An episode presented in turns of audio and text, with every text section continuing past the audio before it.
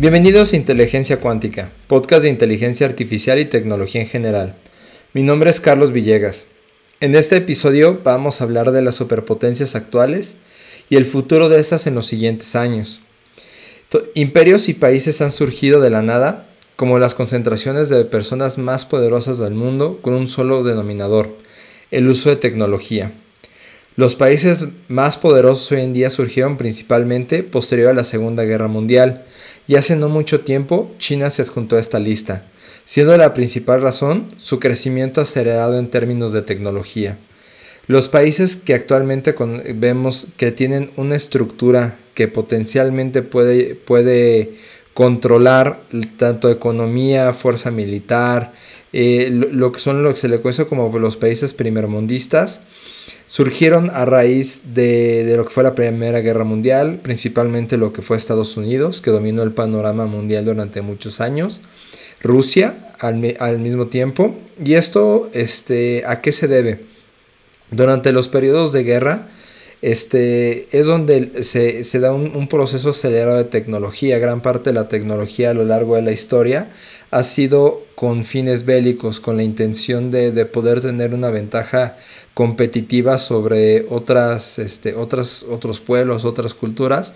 Y este uso de la tecnología eventualmente se va aplicando para, uso cotidiano. Eh, lo que es empezando importante aclarar es qué es tecnología. Muchas personas creen que tecnología es todo lo que va relacionado a temas de computadoras, celulares, televisiones, etc. Porque incluso el uso es común, a mí no se me da esto de la tecnología. Cuando la, la, realidad es que la tecnología es cualquier objeto creado por el hombre con el objetivo de hacer su vida más fácil. La primera herramienta tecnológica fue la punta de una lanza hace miles de años. Y esto cambió radicalmente el panorama de cómo, de cómo las personas veían el mundo. Porque ah, de ser eh, con la capacidad de organizarse los seres humanos y ya con, con, armas, tecnología de ese entonces, estamos hablando de la prehistoria, fue como los humanos llegaron hasta arriba de la cadena alimenticia. Eh, poco a poco, este, desde, desde que se inventó la rueda, este, o, desde antes la, la invención del arco, la rueda, la máquina de vapor, la imprenta, internet, hoy, hoy en día la inteligencia artificial, la tecnología está dando una revolución constante desde los inicios de la humanidad. De la misma forma en que la tecnología puede ser para actividades humanas más sencillas y productivas, la tecnología a lo largo de la historia ha tenido lugar en, en temas bélicos. Tomando el ejemplo de la lanza, eventualmente derivó en, la flecha y el arco, en la metalurgia para la fabricación de espadas y armas, la pólvora, hasta llegar a la bomba atómica. Existe una correlación importante en la historia entre el país o imperio dominante en el mundo con la tecnología que tenían a su disposición, en especial para uso de guerra y conflictos con adversarios. En una definición clara, la tecnología da una ventaja competitiva sobre, los aspectos importantes de poder sobre cualquier otra persona, grupo o país. Eh, la forma más clara de ver esto fue el surgimiento del imperio estadounidense. El imperio estadounidense eh, llegó a ser, eh, llegó a su máxima expresión a partir de 1950. en ese entonces su rival que estaba uno a uno fue Rusia y, esto fue porque fueron los sobrevivientes eh, económicamente más estables de la Segunda Guerra Mundial. Toda la eh, tecnología que generaron durante ese entonces, tanto para espionaje, para cuestiones bélicas, y, y lo que fue el, el, detonante, valga la expresión, fue el que ambos países eran capaces de hacer uso de, de tecnología nuclear. Entonces es lo que nosotros conocemos actualmente como Guerra Fría, que eventualmente por cuestiones este, ya sea de, naturales o, de forma eh, resultado de, una guerra que gana Estados Unidos sin necesidad de que sea una guerra bélica, eh, cae lo, lo, que fue la, la, Unión Soviética y se separó para lo que actualmente conocemos como Rusia. Entonces a partir de 1989-1990 Estados Unidos queda como la superpotencia mundial. Durante todo este tiempo Estados Unidos domina todos los aspectos de tecnología, economía, el inglés es, el idioma mundial, este, el dólar es la moneda mundial, la superpotencia número uno de lo que, en lo que existe es Estados Unidos. Eso poco a poco ha ido cambiando. El, el, panorama internacional se ha ido nivelando. Y esto también va muy correlacionado con el tema de tecnología. ¿Por qué? Porque a partir de, de, 1990 el, el, ya, ya, no ha habido conflictos bélicos de la magnitud de la Segunda Guerra Mundial. ha habido, lamentablemente sí ha habido conflictos bélicos. Sin embargo, no ha habido un, crecimiento sistemático en tecnología bélica aplicada, sino existe ya una guerra de información. A partir, desde antes, pero a partir de 1990, del año 2000, empezamos a ver lo que ya era una guerra a nivel global, una guerra de información en donde todos los países podían tener una situación competitiva siempre y cuando existieran temas económicos, sociales, educativos dentro de cada país que pudieran generar potencialmente una, una, un país que se pusiera al tú por tú con Estados Unidos. A lo largo del tiempo, junto a, actual, a lo largo actualmente, a Estados Unidos ya lo acompañan a sentarse a la mesa Rusia, Alemania, el Reino Unido, este, eh, en algunas veces Francia, este, y, más y, recientemente China. China está surgiendo como una superpotencia mundial, si no es que hoy en día ya lo es.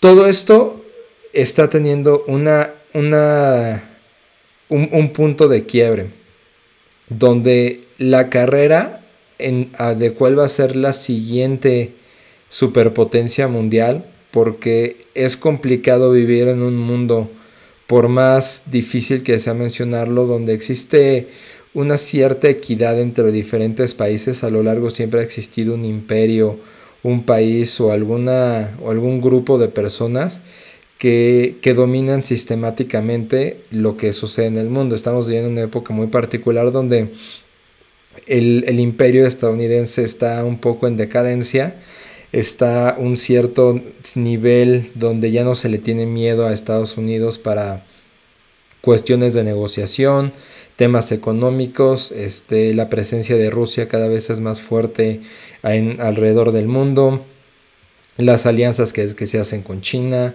lo podemos ver en, cierta, eh, cierta eh, benevolencia que existe actualmente, por decirlo así, en, meterse en temas bélicos que anteriormente Estados Unidos no hubiera pensado en meterse como lo fue la guerra del Golfo Pérsico, todo lo que fue Kuwait y Afganistán, Irak.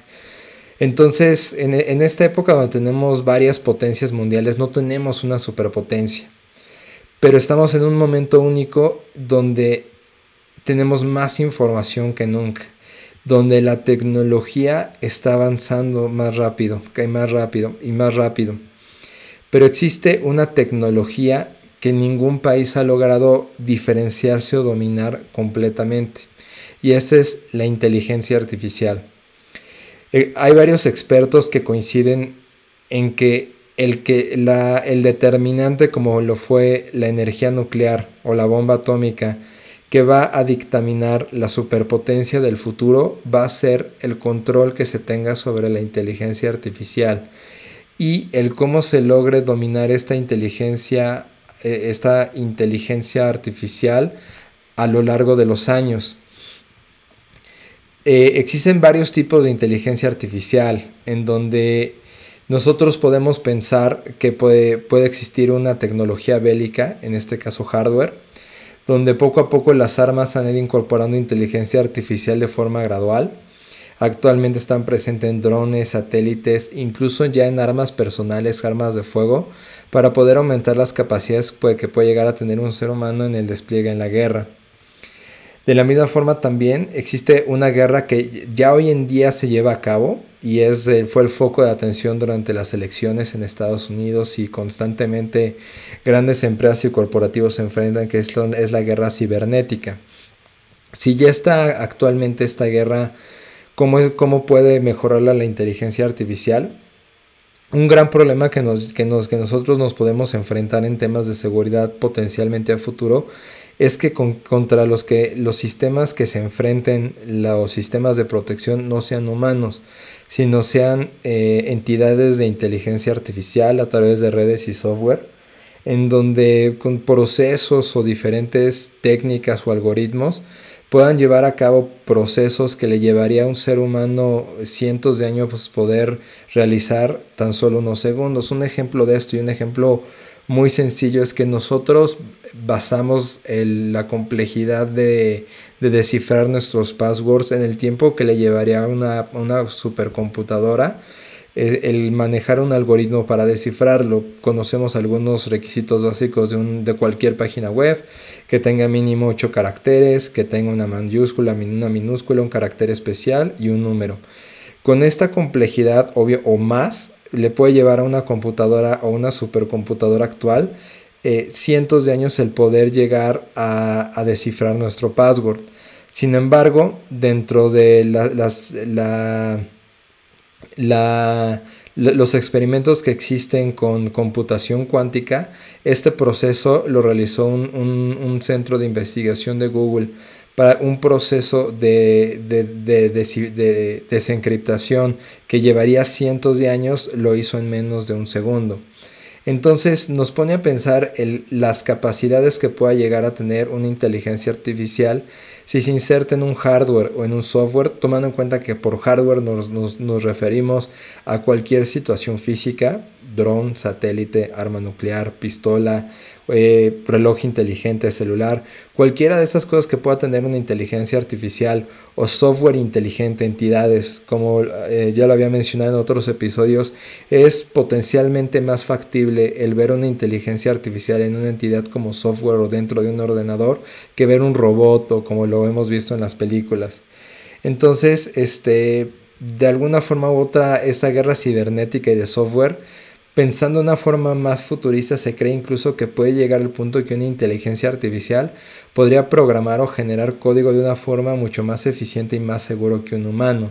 Si estamos hablando de periodos de mejora continua o en el caso de, de aprendizaje por refuerzo o redes neuronales, donde vemos que de forma constante va aprendiendo y demasiado rápido una inteligencia artificial, no es descabellado el poder llegar a pensar que esta inteligencia artificial pudiera aprender una cierta programación y que se pueda programar a sí misma. Entonces, con todos estos supuestos es donde nos podemos nosotros poner a pensar que realmente quien logre consolidar estas investigaciones, estos desarrollos, va a tener la tecnología o como se conoce en México el sartén por el mango, para poder dictaminar lo que sucede alrededor del mundo, para imponer su moneda, para incluso, incluso imponer su lengua, para poder este, controlar la información a lo largo del mundo. Entonces, eh, es importante considerar que la inteligencia artificial es uno, de los, es, uno de los factores que va a moldear a ese país que llegue ese avance. Y actualmente, los puede interesar actualmente dónde nos encontramos. Actualmente nos encontramos en una carrera donde eh, países, este, y dentro de esos países empresas, porque realmente las empresas, muchas empresas tienen nacionalidad, y lo estamos viendo sobre todo en China, por ejemplo con el caso de Huawei, en donde a pesar de que es una empresa, digamos, independiente, totalmente su crecimiento fue con base de ayuda del gobierno. Entonces, este, las empresas sí tienen nacionalidad, eh, las empresas como Google, Apple, Facebook son empresas estadounidenses. Este, Huawei es una empresa, es una empresa china. Entonces, este, esta carrera de investigación y desarrollo se está llevando a cabo entre empresas y entre países. Sin embargo, de conocimiento general aún no se llega a un punto de inflexión donde un descubrimiento lleve un dominio completo sobre otro país a otro de, una forma personal de opinión, creo que un, país que ha sentado las bases para poder posicionarse en un tema eh, para futuro ser el ganador, así como de si fuera un tema de apuestas, ¿a qué país apostaría que ganaría esta carrera? Sería China. China desde hace ya, este, China tiene una historia bastante triste con la adopción de tecnología de, de Occidente que llevó a, la gran hambruna china, a, a, bastantes rezagos económicos y sociales, pero se ha ido actualizando de una forma importante y su apuesta hacia la inteligencia artificial ha sido la más grande a nivel global en, los últimos 10 años, desde donde el gobierno y la industria privada han, han estado invirtiendo de forma exponencial para poder habilitar empresas pequeñas, medianas y grandes enfocadas en el desarrollo e investigación de diferentes herramientas de inteligencia artificial. ¿Eso qué quiere decir? China está apostando una estrategia donde está incubando empresas de la misma forma que se puede hacer en Silicon Valley, pero aquí los, los inversores ángeles o los inversionistas que potencialmente pueden prestar el dinero, aparte de ser empresas privadas que son que son monstruosas y apoyadas por el gobierno, también está este, el, mismo gobierno que están, están apostando por, por, tener 10, 20, 30, 50 startups, de las cuales ellos saben que probablemente nada más va, va, a existir una, pero con, con, que con ese startup pueda ser el siguiente Facebook, el siguiente Google, de la inteligencia artificial, va a poder posicionar lo suficiente para que China crezca en, este aspecto. Obviamente este tipo de decisiones no se, han, no se han visto, con, este, no, no, ha existido una respuesta, digo, no, ha existido, no una respuesta contundente por otros países. Yo diría que eh, de conocimiento general la empresa más este, avanzada con logros más impresionantes adquirida por Google es eh, DeepMind sin embargo, hay bastantes cuestiones, sobre todo en, países como China, que se manejan muy herméticamente, que desconocemos. Entonces, este, nos da mucho que pensar respecto a cómo se puede moldear el panorama global. Actualmente estamos en medio de una pandemia, estamos en una situación donde el futuro se ve cada vez más incierto y el mundo carece de liderazgo. ¿En dónde carece el liderazgo? Desde mi opinión, es en aquel país que que, que, logre tener este control sobre la inteligencia artificial. Para cerrar, este, una, una cita que dice, si seguimos un camino constante, el dominio de la inteligencia artificial dará el poder global a quien genere esta tecnología. Sin embargo, no hay que dejar a un lado las precauciones y acuerdos que se tienen que tomar a nivel global para salvaguardar los intereses de la humanidad ante riesgos de extinción, siendo la inteligencia artificial un posible riesgo en un futuro. Cerrando este episodio es importante recordar que esos temas siempre están sujetos a debate y día con día va existiendo información más reciente. Te invitamos a, seguirnos en nuestra página yavica.com para dejar tus comentarios respecto a este episodio y otros temas referentes a inteligencia artificial y tecnología.